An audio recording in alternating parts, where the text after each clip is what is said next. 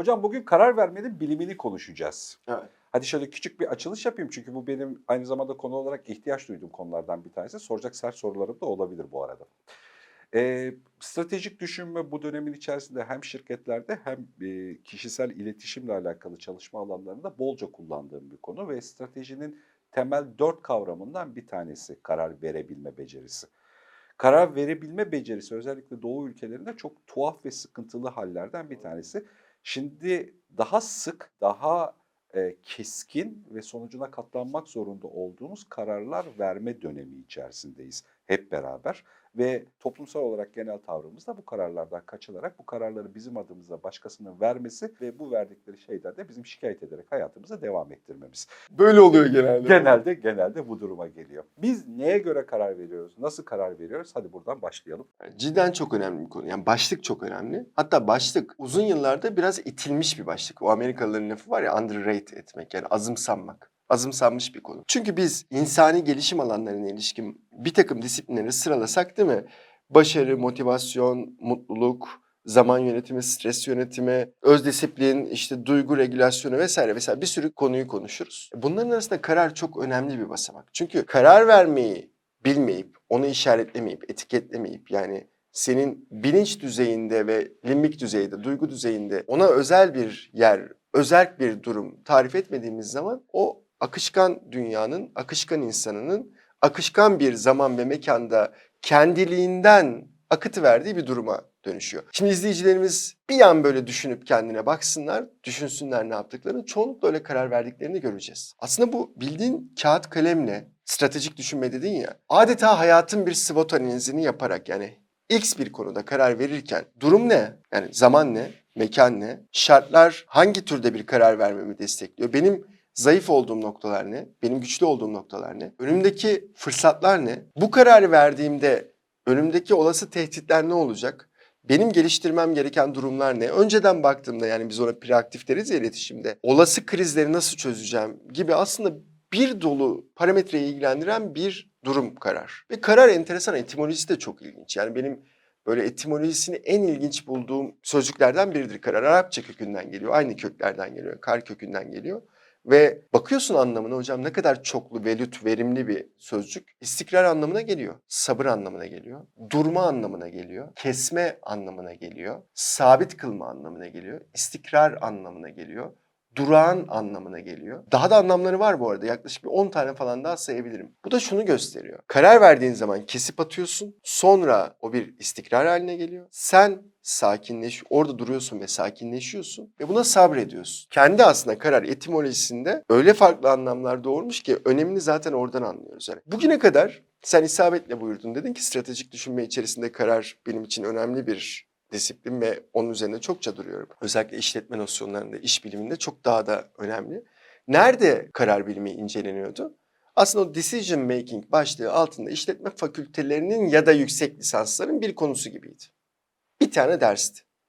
Karar bundan çok daha fazla bir şey ama neuroscience ve toplumsal sinir bilim biraz itibarını kurtardı. Özellikle Daniel Kahneman'ın e, 2002 yılında bir psikoloğa Nobel Ekonomi Ödülünü getiren ve davranışçı iktisat dediğimiz ki temelini karar oluşturuyor. Yani davranışçı finansın, davranışsal finansın ya da iktisatın temeli nedir? Bir tane bir şey seçtiğinizde kararı oraya koyarız. Bir psikoloğun Nobel Ekonomi Ödülünü almasıyla birlikte aslında karar bilimi safhası tamamıyla değişti. Neuroscience'ın çıktıları ile birlikte aslında bir taraftan evrimsel biyoloji, antropoloji, antropomorfoloji, sosyoloji, psikoloji, iletişim bilimleri, dijital bilimler ne kadar çok konuyu ilgilendirdi ve bizim geçmişte aslında karar bilimine ilişkin ne kadar çok araştırma yaptığımız, ne kadar çok çıkarımda bulunduğumuz, farklı insani bilimler disiplinine hatta insani bilimlerinden çıkıp biraz fen, teknoloji, matematik gibi e, temel bilimleri de ne kadar etkilediğini aslında toplumsal sinir bilimden sonra anladık. Ve şu an işte girişte de konuştuk. Dan Ariely'den tut e, işte David Eagleman'a kadar toplumsal sinir bilim alanında çok önemli araştırmalar yapan akademisyenlerin belki yüzlerce ardıl video çektiği, kitaplar yazdığı bir konu haline geldi. Türkiye'de bu konuyu daha fazla yapılandırmalıyız onu söyleyeyim. Daha fazla ilgi göstermeliyiz, çalışmalıyız. Bu hep evet konuşuyorken sanki e, iş insanının profesyonel gündemiymiş gibi ya da bir siyasetçinin profesyonel gündemiymiş gibi geliyor. E, halbuki belki son 10 yıldır, belki de 20 yıla yakındır. Bu artık ortalama bir insanın, hayatını idame ettiren Çok. bir insanın günlük mekanizmasının, günlük rutininin, yaşamını belirleyen rutininin üzerine şikayet ettiği ana konulardan bir tanesi. Çok doğru. Ortalama bir insan için sence karar vermeyi kritik etkileyen şeyler ya da mesela karar vermenin niteliğini arttıracak şeyler neler? Başlıklar halinde sıralayayım ve madde madde de açıklamaya çalışayım. İlk başta söyleyeceğim. Bir kere karar bilimi diye salt, sadece tek bir alana odaklandığımız, tek bir karar verme biçimi yok. Önce onu koyalım. Toplumsal sinir bilimi açısından da insanlar iki farklı türde karar veriyorlar. Bu önemli bir ayrım.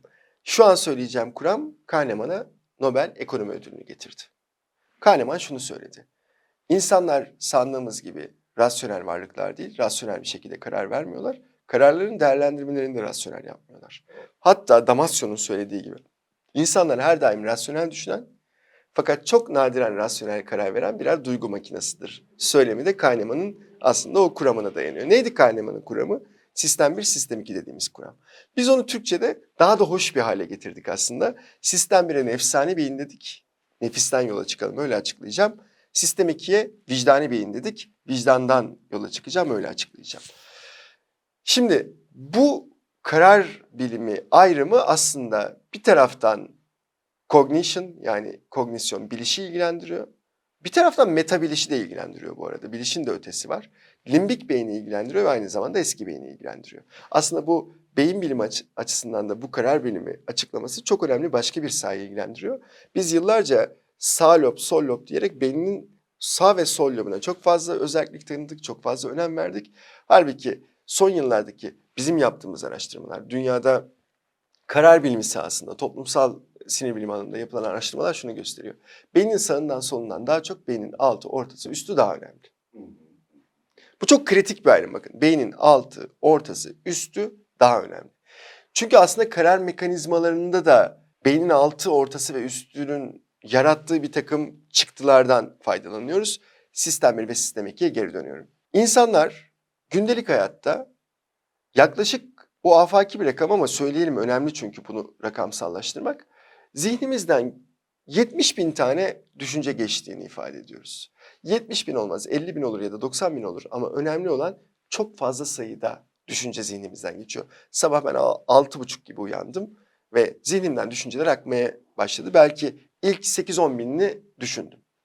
Bunların çoğu akıp gidiyor. Çoğunun farkında olmuyoruz. Onları işaretlediğimiz zaman ben Mustafa Hoca ile bugün ne konuşacağım meselesi benim için o 70 bin düşüncenin belki bugün bin tanesini ilgilendiriyor.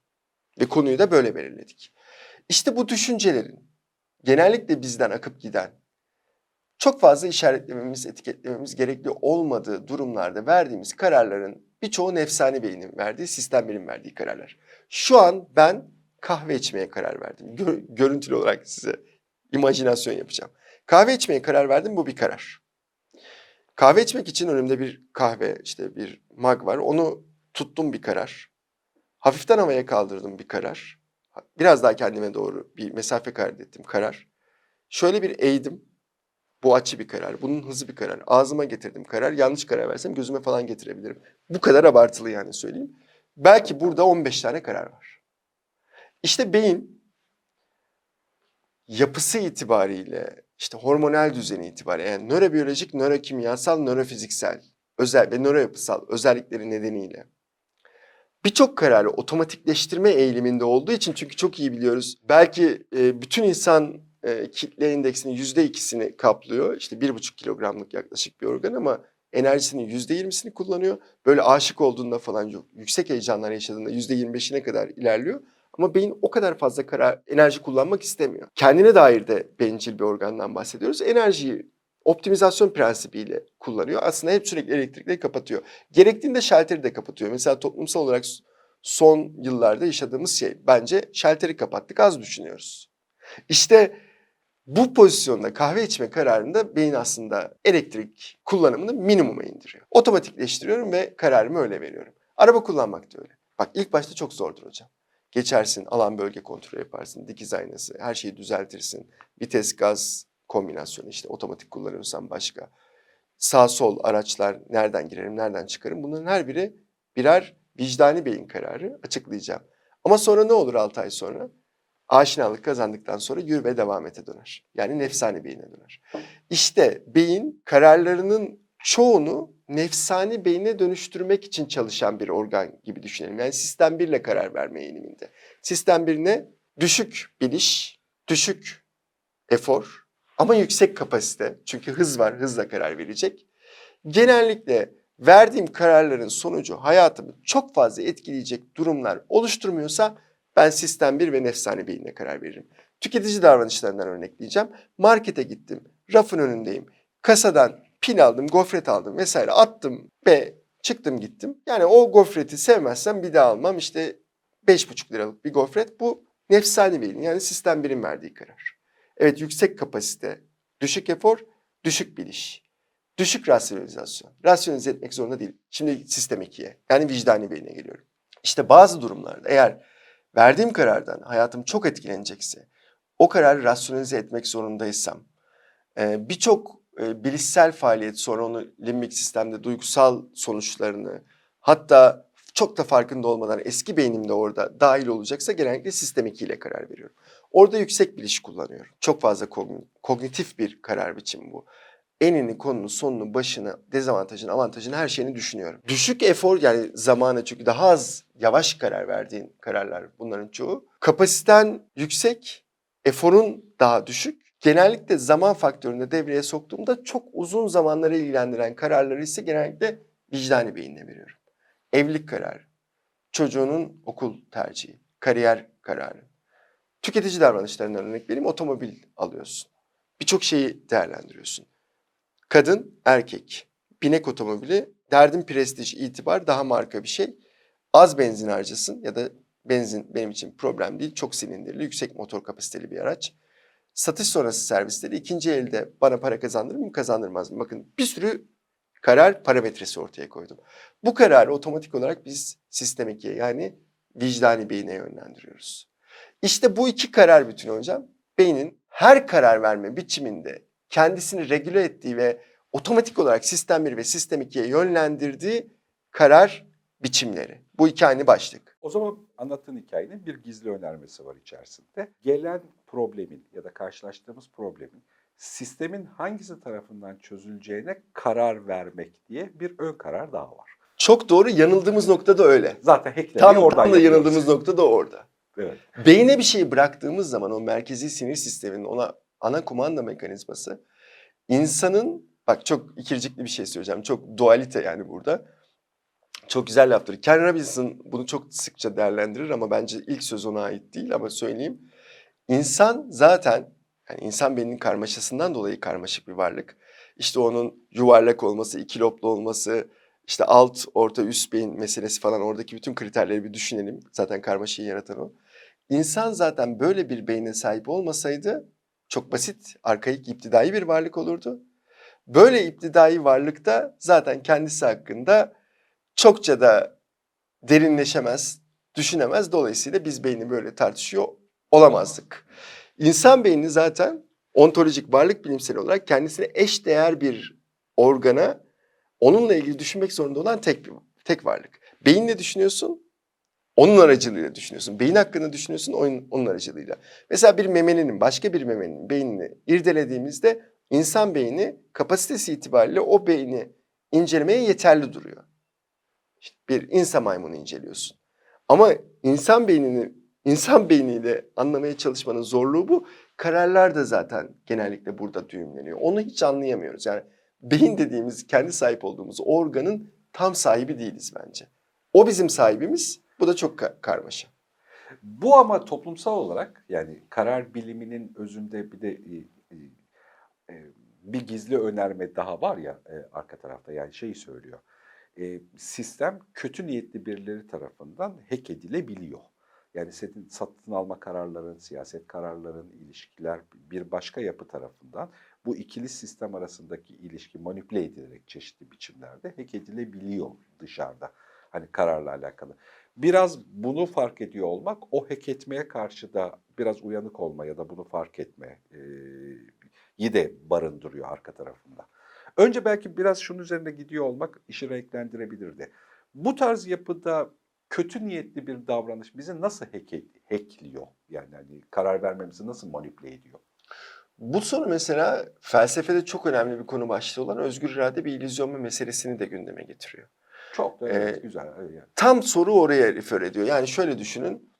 eee, Benjamin Libet yani o Kaliforniya Üniversitesi nörofizyologlarından biri ki uzun yıllar çok geniş bir spektrumla karar bilimi araştırmaları yapıyor ve beyin nasıl karar veriyor konusunu irdeliyor. Sonuç yani çıktısı çok önemli. Bize şunu söylüyor. İnsanlar karar vermekte özgürler. Yani ne isteyeceklerini istemekte özgürler fakat ne isteyeceklerini onlar karar vermiyor diyor. Yani insanlar istediklerine karar vermekte özgürler fakat ne istediklerine karar vermekte özgür değiller diyor bir anlamda. Bu da felsefenin karmaşalarından şunu kastediyor. Senin önüne diyor bir seçenekler dünyası yaratılıyor. Bu sadece tüketimle ilgili değil. Kimliğinle ilgili. Mesela Mustafa Can olmanın tüm anlamları. Sana bir toplumsal rol biçiliyor ve o senin biyolojine uyduruluyor. Mustafa Can baba olmalı. Baba olmanın koşulları var. Mustafa Can okumalı, e, öğrenmeli, çalışmalı. Mustafa Can biat etmeli. Mustafa Can sistemin bir unsuru olmalı. Mustafa Can itibarlı olmalı. İtibarlı olmanın aracı şan, şöhret, öğrenmek vesaire vesaire. Bunu herkes için başka değerlendireyim. Başkası için de itibarlı olmanın aracı güç. Mesela mafyatik bir organizasyonun, bir liderinin silah, yaşam, değil mi? Sertlik. Bu koşulla elde ettiği güç de ona aslında toplumsal rolün biçtiği bir şey. Yetiştiği mahallede bunu öğrenmiş. Hayatta kalmanın yolu bu. O da bir toplumsal rol. Yani bu toplumsal rolleri yani dünyada milyonlarca kimlik varsa hepsini uyarlayabiliriz. Ben Mustafa Can'a e, biçilen rolü tarif etmeye çalıştım. E, Mustafa Can'ın nasıl giyineceği belli. Mustafa Can'ın nasıl görüneceği belli. Mustafa Can'ın hangi markalarla iştigal edeceği belli. Mustafa Can'ın hangi siyasi partiye, hangi yönelime sahip olacağı da toplumsal sistem tarafından öğretiliyor. Sonra Mustafa Can bir gün diyorlar ki Mustafa Can'a ya dijitallik uçtu kaçtı bir de salgından sonra bambaşka bir dünya var. Sen Metaverse'ün NFT'nin içerisinde olmak zorundasın. Artık dijital kafa bunu gerektiriyor diyor.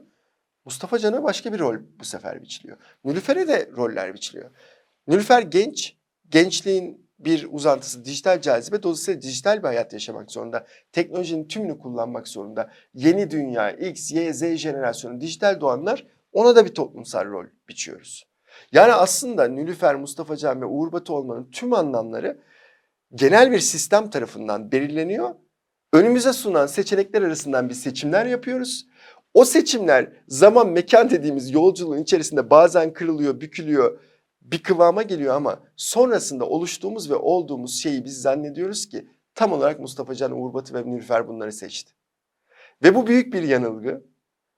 Ee, çok simülatif, çok acayip bir yanılgı. Şimdi ben sana sorsam Mustafa Can olmanın tüm anlamlarını sen mi seçtin? Evet dersin çünkü sen kendine özgüveni olan bir insansın. Ben de yaklaşık öyle bir şey söylüyorum. Evet ya ben ne istediysem onu seçtim. Hiçbir fikrimiz yok. Burada doğmasaydık, başka bir ülkede doğsaydık ne olurduk? Ya en basit seçimleri bile nasıl yapıyorsun ki? Yani nüfus cüzdanında dinin yazıyor, sen seçmiyorsun. İçine doğduğun aile, kültür, ülke, toplum aslında belirleyici faktör bu. Senin bunu değiştirme şansın var ama muhtemelen binde birin tercih ettiği bir sistem. Dolayısıyla insanın kimliğini oluşturan en bas faktörler bile bunun içerisinde din, milliyet, cinsel kimlik vesaire sistem tarafından belirleniyor. Hatta bunun dışına çıkmak için mücadele etmek zorundasın.